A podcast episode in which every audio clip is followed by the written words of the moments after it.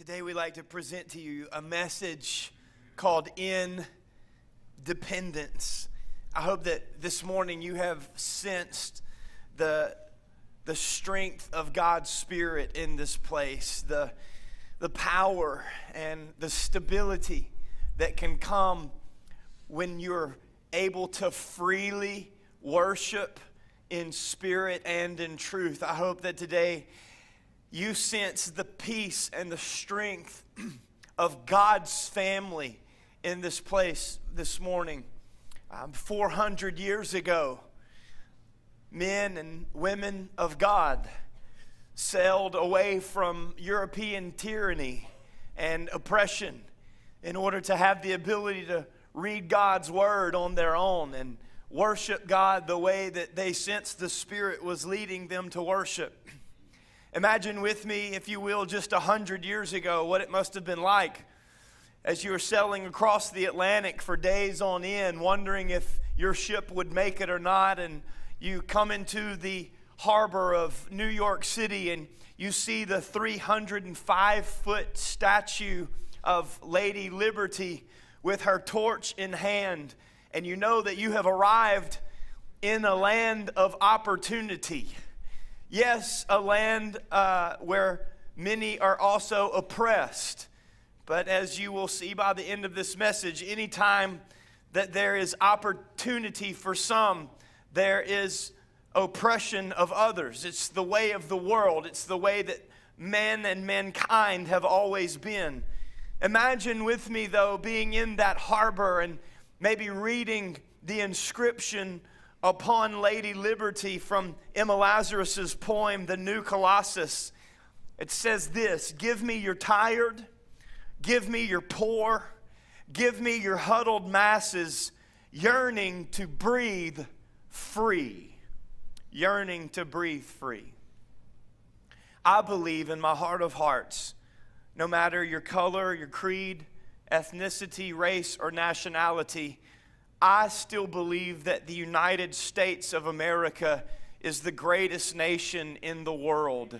I still believe that it is the place to be born, the place to be raised, and the place to legally immigrate to if you were not born or raised in this nation.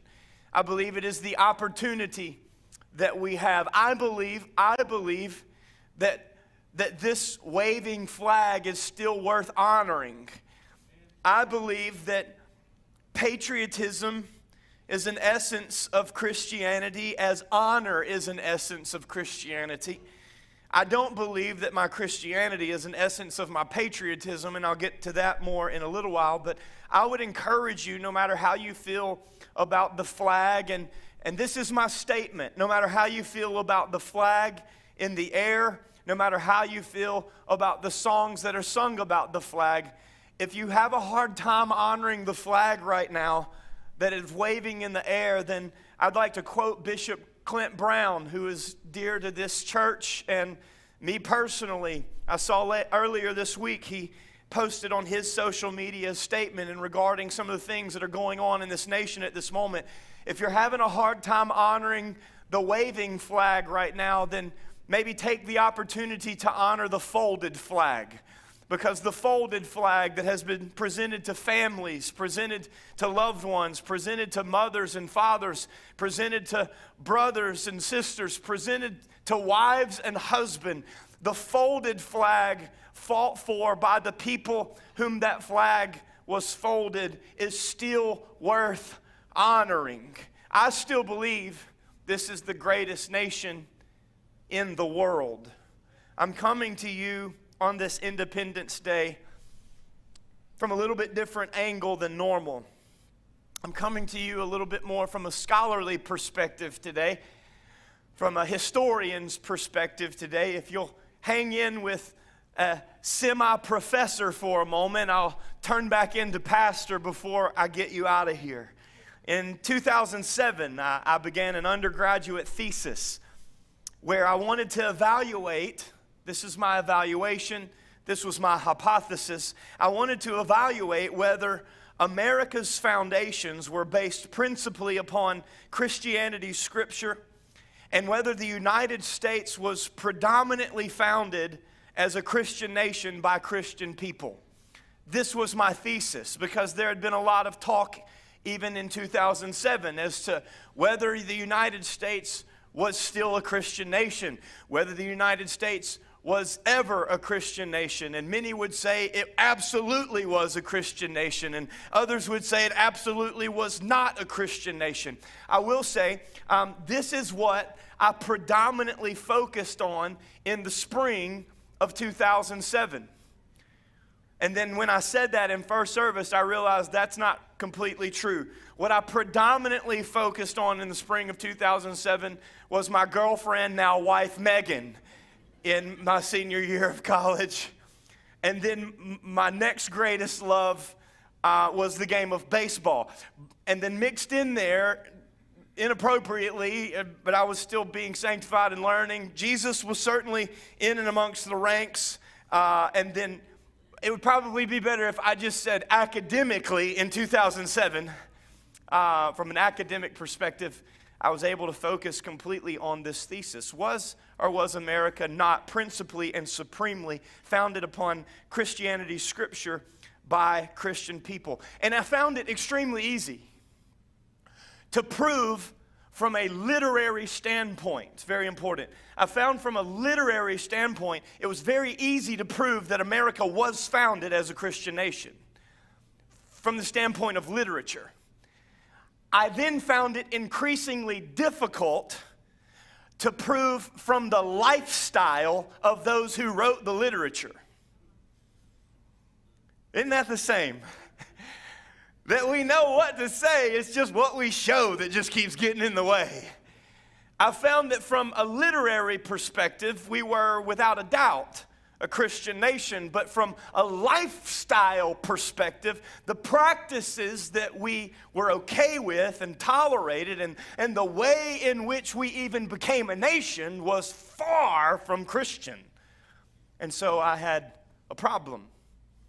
400 years ago, as I referenced, the Puritans traveled across the Atlantic Ocean. They landed on the shores of Cape Cod, quoting from pastor and author Jonathan Cahn, whom I rarely quote from, but who had the opportunity to preach on the Washington Monument in the middle of the mall just a year ago. These merchants came and they sealed a covenant that declared the purpose of this new civilization. In the Mayflower Compact, it reads, and I quote, this nation would be created for the glory of God and the advancement of the faith. That was the original intent of the Puritans who first came, attempting to escape oppression and tyranny to truly worship God the way that they felt the Spirit was leading them to worship. Less than 10 years later, another merchant ship called the Arabella sailed with a Puritan named John Winthrop. John Winthrop had a prophetic vision. He called this new civilization a city on a hill. Now, that's easy to look now in retrospect and say, of course, America is a city on a hill. But this was before colonialization. This was before the foundations of the nation. It was before any Continental Congress. It was before any wars. It was an open land of opportunity. And Jonathan Winthrop, I believe from the Spirit of God, had a prophetic vision of a city on a hill in which he said, The eyes of the entire world would follow. And if that city on a hill were to follow the ways of God, then God would bless it. And the blessings of ancient Israel would come upon it. But with the vision came a warning. Hear the warning today. This prophetic warning Puritan John Winthrop said, If this city on a hill were to turn away from God, the God of its foundation, then the same thing would happen to America.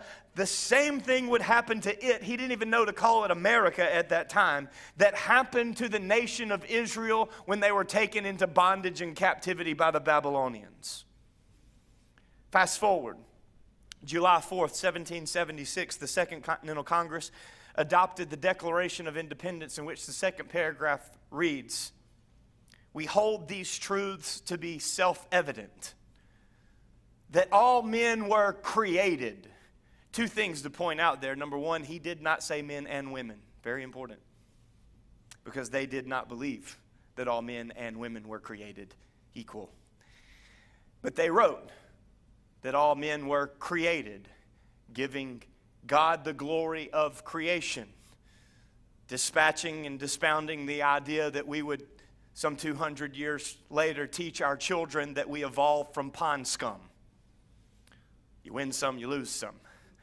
Then he said, and all these have the opportunity, obviously, to pursue life, liberty, and happiness. It's layman's terms. But I have to ask the question on this July 4th, 2021, not just with what's going on in our world today, but with what has always been underlying in our land. Is democracy God's will or the enemy's window? Is democracy what God will come back and establish here on earth?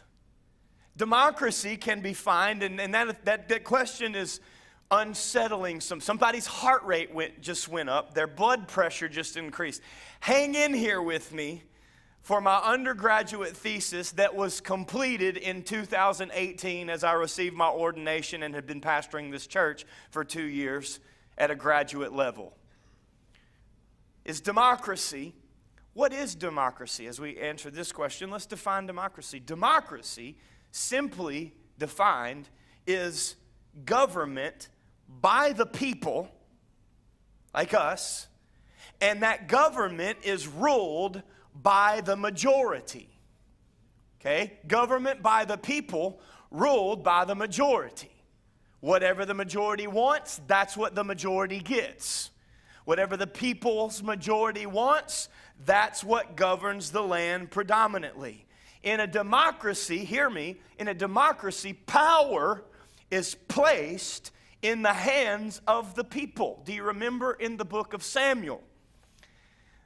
When the prophet went before God and said, The people want a king so they can be like every other nation. Do you remember that? And God told Samuel, It is not you that they are rejecting, but me. Give the people what they want. Was that the will of God in perfection, or was that the will of God in permission? Democracy in and by the people, power being held in the ruling majority, is of all essence the definition of democracy.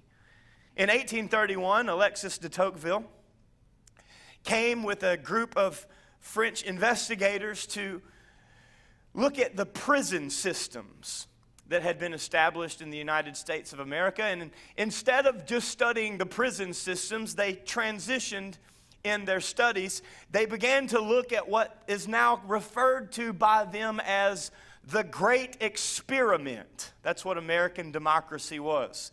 The great experiment. Alexis de Tocqueville said, I sought for the key to greatness of and the genius of American democracy in numerous places. Hear this. I believe it's in your paper notes and online, but it's not on the screen just because it was so much. He said, I sought for it the key to their greatness. I sought for it in her Democratic Congress. I sought for it in her matchless Constitution. But not until, hear this, not until I went into the churches of America and heard her pulpits flame with righteousness did I understand the secret of her genius and power. America is great because America is good. And if America ever ceases to be good, then America will cease to be great. Is democracy power and rule by the people, for the people's majority, God's will, or the enemy's window? Well, I believe that the answer remains the same as it did 2,000 years ago. That's our choice. What we use, the freedom of this land that was so dearly fought for and some died for, What we use the freedom of this land to accomplish is completely up to us, and what we allow the enemy to use the freedom of this land to accomplish is completely up to us as well. That surrender to God and His sovereignty is ultimately the most important.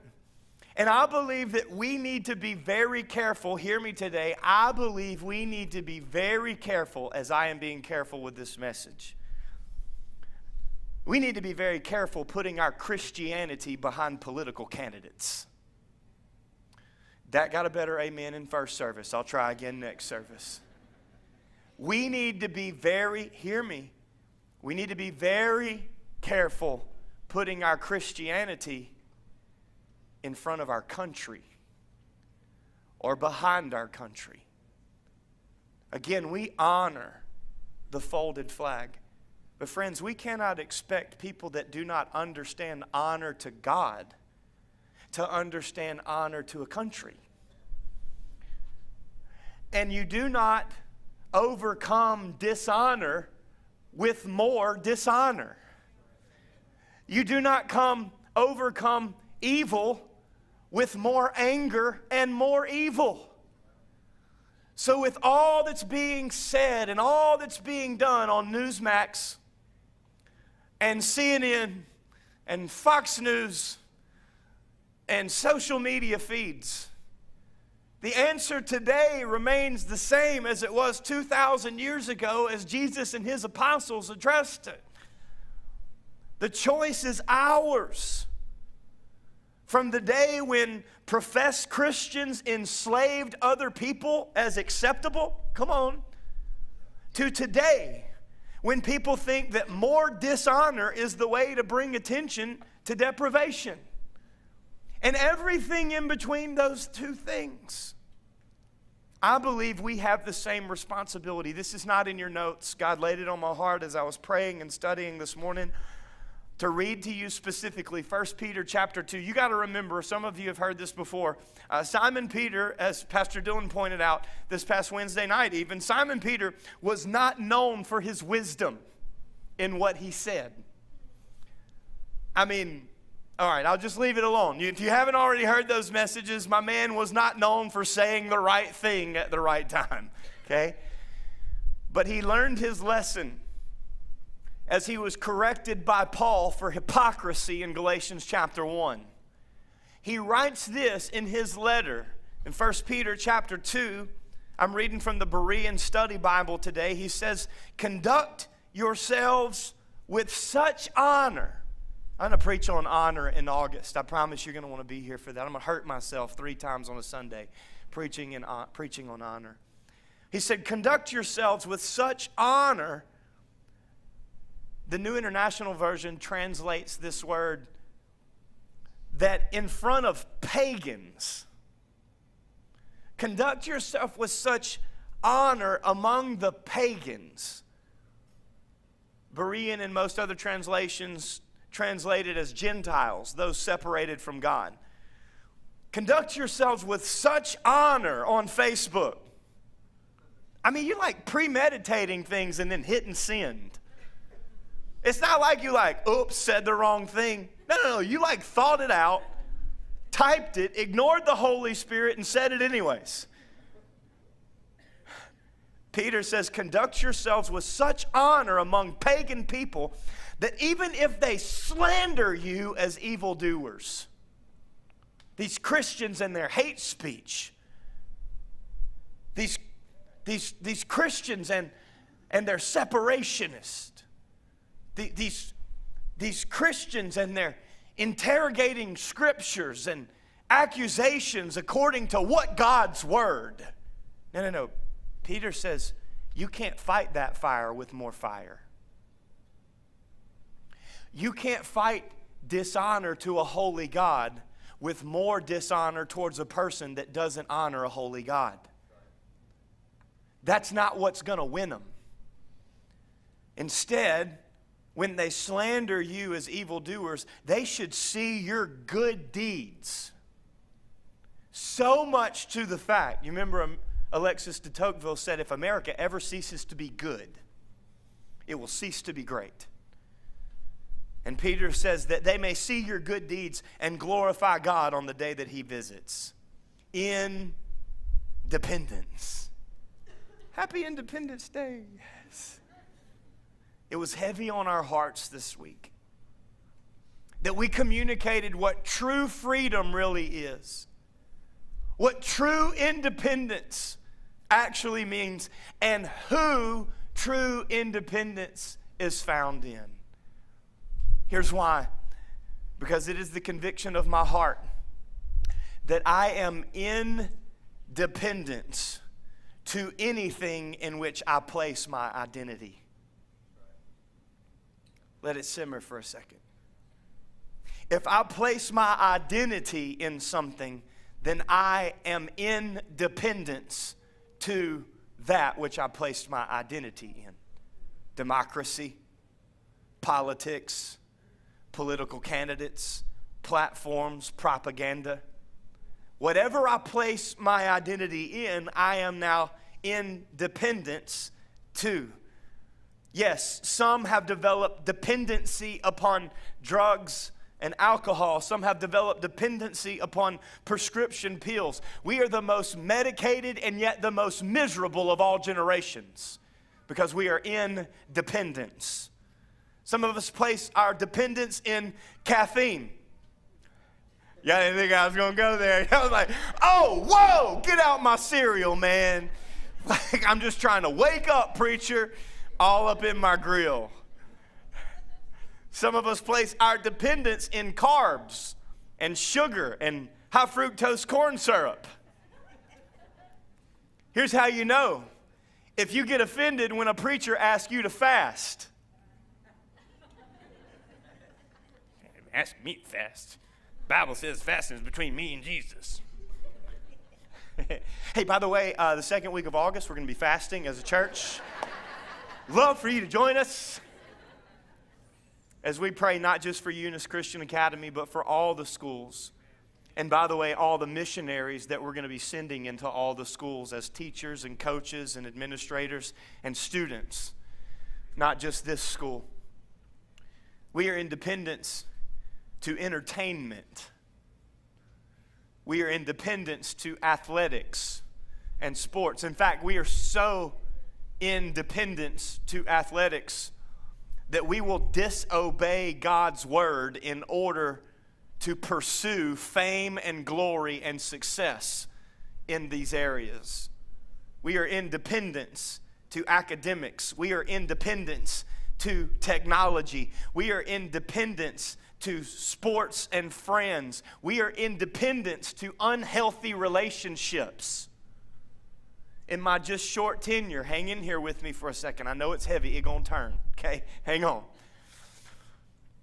In my short tenure in ministry, I have met multiple people and had many conversations with people, parents who were more upset about their young person wanting to get married too early than they were upset when that same young person was living and sleeping with the other person outside of holy matrimony. Guys, biblically, that is the wrong perspective.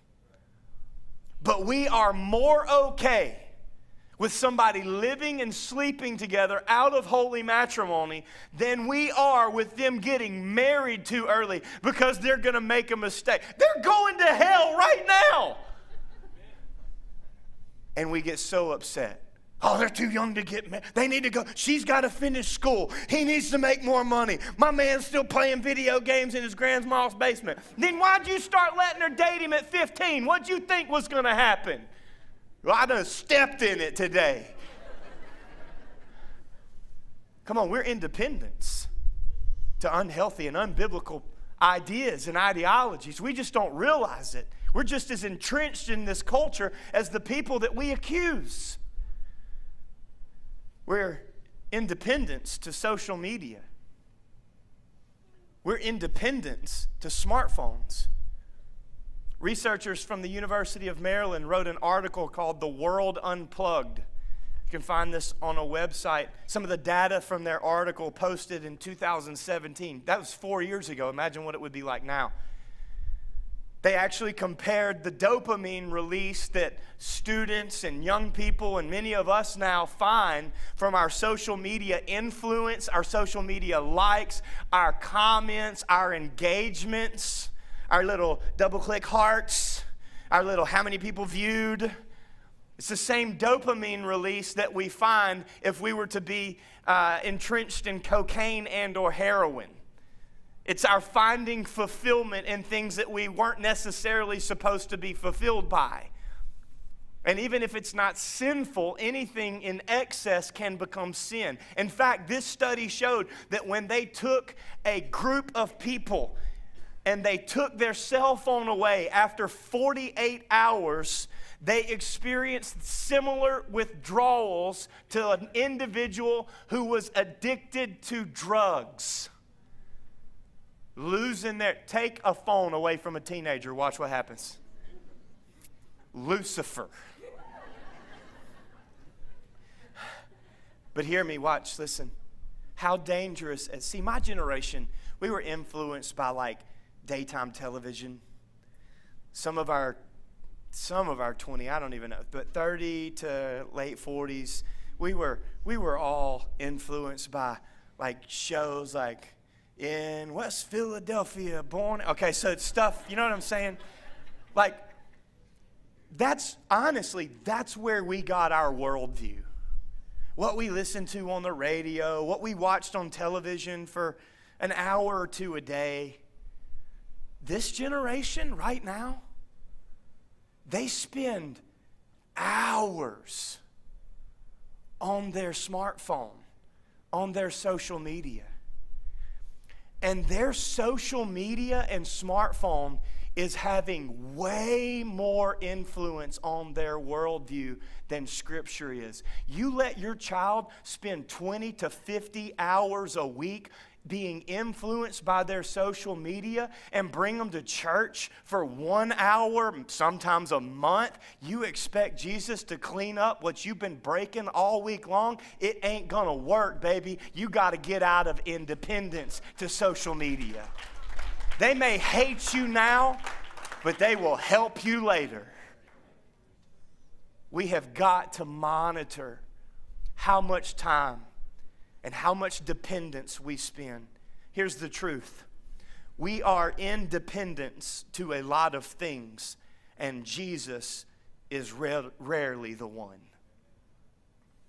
If you will, turn in your Bibles with me to Mark chapter 2. Some of you may remember just a few weeks ago, we visited this story of these friends of a man who was paralyzed he was bound by paralysis. And the four friends knew what we should know every time we see somebody operating dishonor.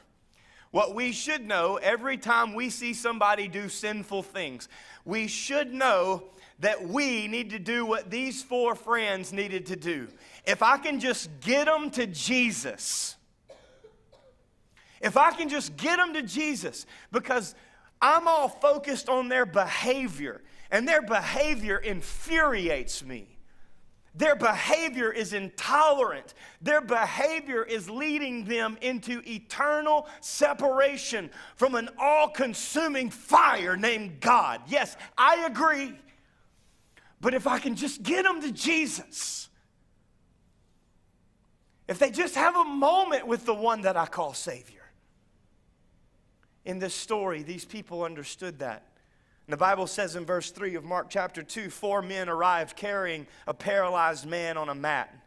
Verse 4 they couldn't bring him to Jesus, bring him to Jesus because of the crowd. The crowd will always get in your way when you're trying to get somebody to Jesus. But I want you to notice that they were not hindered by the crowd. The Bible says because of the crowd, they couldn't get him, so they dug a hole through the roof. I like the way that's worded because normally, like, where are they going? Oh, through the roof. Okay, never mind. They dug a hole through the roof above his head. And I love, if you haven't already done this, you have to do it. Download the Chosen app or go to YouTube and just start binging Jesus.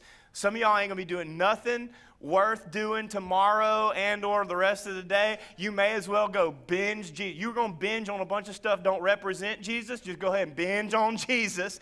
Download the Chosen app. If, if you, if, if you have the time, go and begin to watch those episodes if you haven't already. We showed one of them. I love the scene when they're like pulling the stuff off the roof. And, and I don't remember if it was Big James or Little John or whatever. One of them looked up and they were like, hey, put it back, man. I love that. I don't know why it sounded Jamaican. this is the way I heard it. You know, in his head, he's like, put it back, man because he's thinking, that's my mama's roof. And I'm going to have to fix it. so the friends dig a hole. And they, the Bible says, then they lowered the man on his mat right down in front of Jesus. Can you see this scene? Here he comes. I mean, my man has like very little power right here. Like he is not in a democracy. Okay? He has been overruled. And here he comes, unable to move his arms and legs, likely his arms, but maybe just his legs. We don't know. Maybe he's like, either way, okay, he's not just asleep, he's stuck on this mat. And they lower him down in front of Jesus. Now, everybody thinks, everybody thinks that Jesus is going to heal him because that's what they expected him to do, right? That's why they brought him. Verse 5, I love this. The Bible says, seeing their faith. Seeing the faith of the people who said they believed in Jesus. Not the faith of the person who was bound. Not the faith of the person that didn't understand honor not the faith of the person who was willing to lower their morality or walk in less than integrity.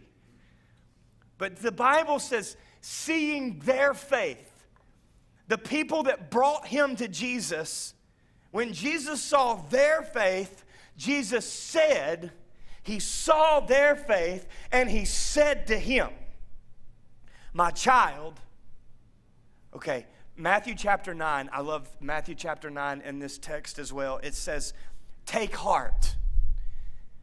New King James Version translates it, Be of good cheer. This broke guy, bound by paralysis, is lowered by four people who just tore up somebody else's roof. He lowers them down on the ground. Jesus, seeing their faith, looks at the man and says, Be of good cheer. That's weird. That's not what I would have said. And then everybody is watching in anticipation because the crowd was huge. It was so packed around the house that nobody else could get in, and they weren't even willing to fight the crowd. So they climbed up on the roof with a paralyzed corpse and lowered him down through and everybody's thinking, Jesus to do it. He to do it. And Jesus looks at him and says, Be of good cheer. Your sins are forgiven. Jesus said, What? They're all standing there. Uh, that's not really why we came. That's not why we were going to follow you, Lord. I don't know, Lord, if you notice, like, he, he ain't really done nothing. He just laying there. Jesus, now we did some stuff, like, you might need to forgive us. This is his friends, by the way, hollering down from the roof. Just imagine the Bible with me. And he looks at the guy and says, Your sins are forgiven. They're like, Ah, that's not why we came. Nope. See, they thought that this man was bound by paralysis. They thought that this man was bound by racism. They thought that this man was bound by materialism. They thought that this man was oppressed because of temporary earthly things. And they were ready to fight for him to be healed from the earthly things. But Jesus Christ recognized that his bondage was not found in paralysis, his bondage was sin. And so Jesus didn't speak to the paralysis, he spoke to what was causing the paralysis. He said, Your sins are forgiven you. Jesus, knowing their thoughts in verse 10, said, I will prove to you that the Son of Man, what? Has the authority on earth to forgive sin. Because this is the issue. The problem is not paralysis. The problem is not propaganda. The problem is not somebody else's perspective. The problem is what is being produced from the root. And Jesus said, I will prove to you that the Son of Man has the authority on earth to forgive sin. So he turns back to the paralyzed man and says, Stand up, pick up your mat, and go home. See, I, I believe that Jesus Christ this Independence Day still has the authority to forgive sin. If my people, how many times this will be quoted today? If my, if my people, not everybody else, not those people, when did we get in the habit of saying, well, they, they are the problem? No, sin is the problem. And we need a generation of four friends that would understand the real issues in today's society and that would understand that the only way that true freedom can come to pass is if we stop pushing them further away from freedom himself. Because true independence is found when you understand that Jesus Christ still has the authority to forgive sin. So you don't clean up and come to Him. You don't clean them up and bring them to Him. You just get them to Jesus. You just go to Jesus. Man, I spent a lot of time trying to clean people up. It drove me crazy. Because people are crazy. But Jesus, He created crazy. I'm going to read this prayer. John chapter 17. Jesus, likely in the Garden of Gethsemane, his friends have forsaken him. The ones that he trusted the most, they went to sleep when he needed them the most. This is what I would refer to as Jesus' deathbed prayer. It was what he was praying when he knew he was on the way to crucifixion. This is likely the most important thing that Jesus ever said. He prayed this prayer in John chapter 17, beginning in verse 9 for us today. He said, My prayer is not for the world. That's interesting. Because we get really mad at people who aren't already living for God. My prayer, Jesus said, is not for the world, but for those you have given me, because they belong to you. Verse 10, he says, All who are mine belong to you. Guys, before you lose your mind over somebody's sin, would you remember that the only reason that they still have breath is because of the Spirit within? There's a little bit of God's image in every single person alive today. Every single person has the imago Dei, the image of God. Otherwise, you remove the image of God and you have Sapphira you have Lot's wife. You remove the image of God, look at Saul. Jesus said, All who are mine belong to you. We got to see people as God sees them. And you have given them to me, so they bring me glory. Verse 11 Now I am departing from the world. This is his deathbed prayer. But they're staying in the world. I'm coming to you, says the Son. Holy Father, you have given me your name. Isn't it good that we're not remembered by what we've done, but we're remembered by who He is? Like He put His name on us. And that is who He calls us. But then He says, now protect them.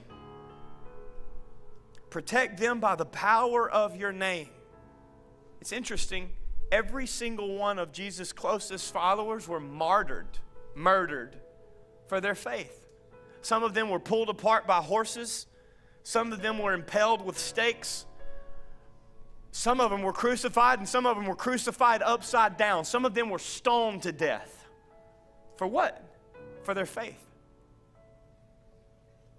And Jesus says, Protect them by the power of your name. Because eternity is a lot longer than earth. Watch, watch. So that they will be united. Not divided over the same issues that have been dividing people in every single empire, all the way up to this great experiment. So that they will be united just as we are. Jesus is praying. I'm finished. Verse 20. I am praying not only for these disciples, I'm not just praying for you, but for all who will ever believe in me because of their message. Not Jesus' message. It's not Jesus' message that's going to save them. It's the way that we share Jesus' message that's going to save them. Or it's going to leave them separated. He says, verse 21, and I'm closing, I pray that they will all be one, just as you and I are one. Can you imagine? Can you imagine the health of the body of Jesus if we would fight for the unity of the Spirit instead of getting distracted by the same thing as those who are not even in relationship with Him? Can you imagine? What God could do with a last days church that would abide by this principle, that would answer Jesus' prayer to be united together, just as Jesus and the Father, as you are in me, Father, and I am in you, and may they be in us, so that the world will believe you sent me. Jesus, and I'm praying Jesus wants us to be in dependence to Him. He wants your friend. He wants your family member. He wants your coworker. He wants your enemy to be in dependence to Him. Because only in Him do we experience true freedom. He who the Son sets free is free. Democracy is not freedom. Democracy is a means to pursue freedom. Jesus is freedom.